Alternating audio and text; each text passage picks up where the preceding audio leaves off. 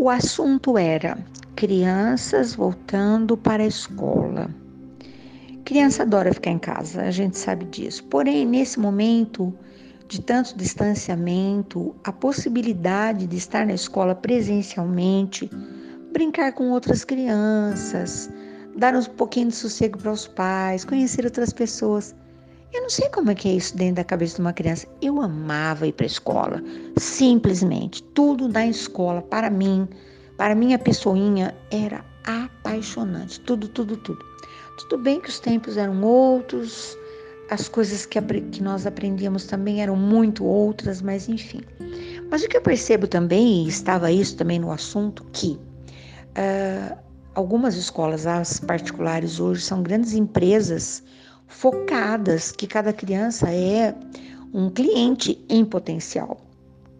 Um cliente que precisa ser agradado, um cliente com muitos clientes, porque a criança chega em casa, conta para o pai, um pai feliz, uh, paga com mais gosto as parcelas que não são poucas e que não são né, simples, enfim.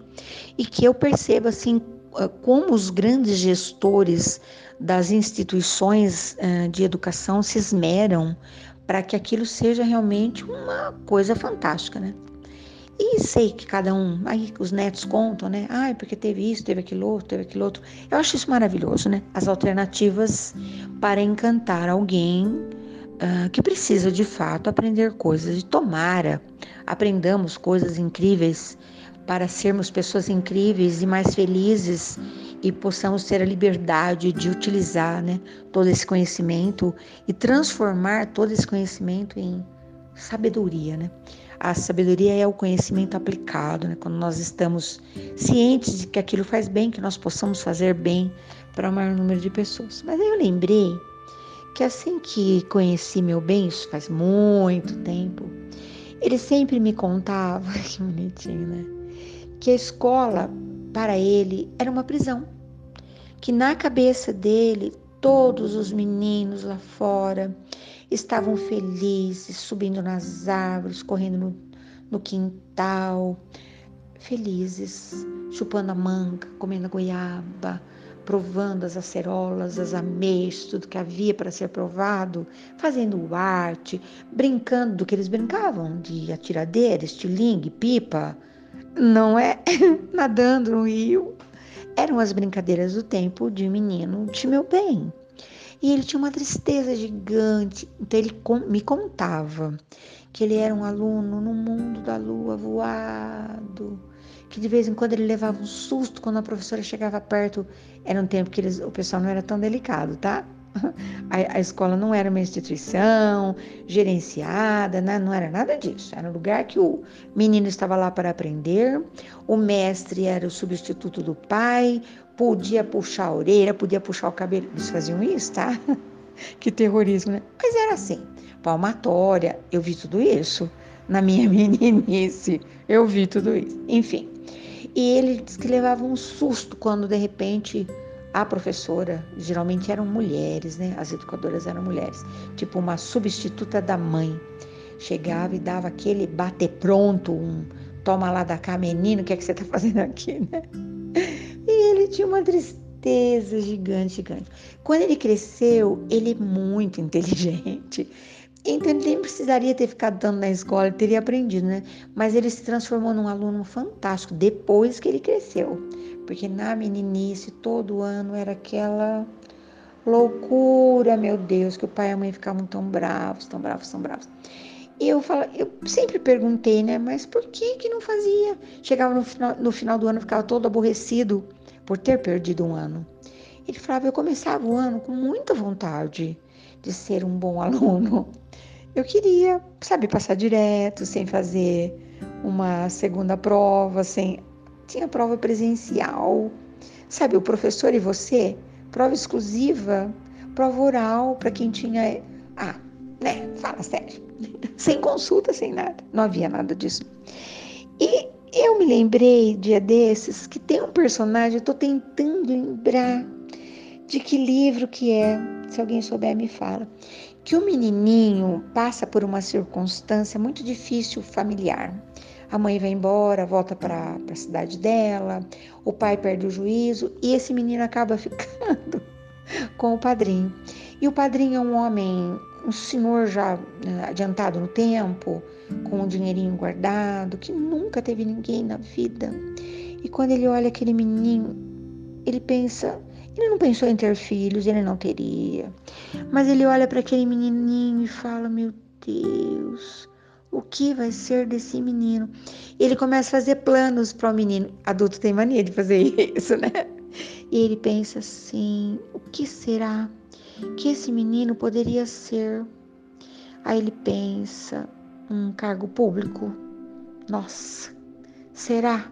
O dia inteiro batendo carimbo, apresentando papéis, todo mundo tão mal-humorado? Acho que não. E ele vai discorrendo sobre as prováveis profissões que poderiam ser o futuro daquele menino.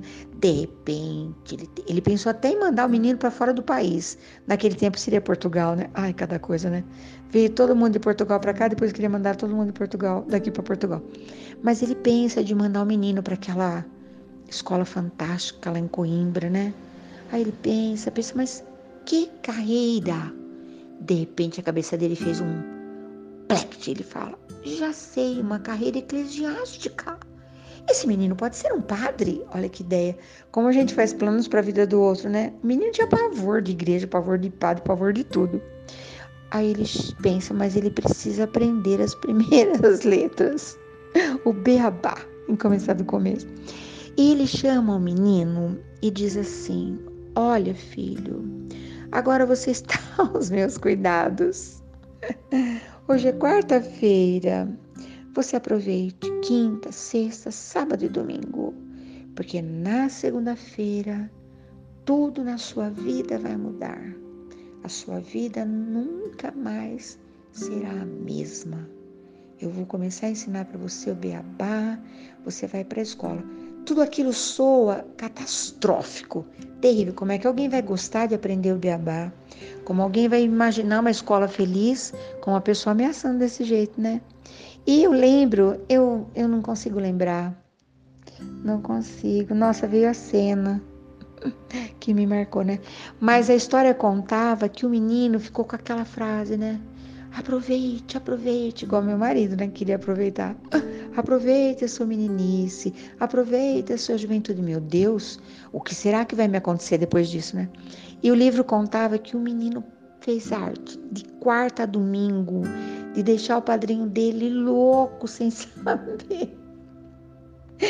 Eu acho que era Memórias de um Sargento de Milícias. Nossa, se eu estiver equivocada, você me perdoa. É coisa muito antiga, né? É coisa muito antiga. Mas enfim, eu fiquei pensando nisso, né? Quando nós olhamos para uma criança, para um jovem, a gente tem mesmo vontade de falar isso, né? Ai, se eu tivesse a tua idade. Ai, se eu soubesse, tal. É, passamos um certo des desalento para a pessoa, né? Porque não vai, a vida vai continuar tendo ainda os seus motivos de felicidade, né? Claro que lá na infância, inocência, juventude, ignorância, o nosso comportamento de quem não sabia nada era esse, né? A gente não sabia. Então estava sempre rindo, sempre brincando. Hoje a tendência é que nós é, tenhamos ficado um pouco mais sérios de repente, né? Mas dá para a gente buscar essa alegria, essa felicidade também em algum canto do nosso coração, nas estradas da nossa vida. E nesse momento, claro que dá, né? Sempre tem. Uh, e principalmente porque hoje nós uh, deveríamos, né? Ser mais conscientes, sabedores dos riscos. É muito mais fácil se divertir sem colocar a nossa vida, a nossa retidão de caráter, a nossa lealdade em risco, não é? Sei lá, tô pensando nisso hoje. Como é que foi? A sua meninice foi assim? de total inocência? Ou você já acordou cedinho para essas maluquezas todas da vida? Hoje, você tem uma alma velha, magoada? Ou um coração feliz, contentado e sabedor que tudo passa, né? Não é? Até a uva passa, né? Só não passam o. O motorista e o cobrador do ônibus, todos os outros passam que são passageiros. Que gracinha, né? Pois é. Bom dia, boa tarde, boa noite. Reminiscências, lembranças, constatações. Pois é, estou divagando aqui. Que coisa, né? Que, que coisa. Até qualquer hora.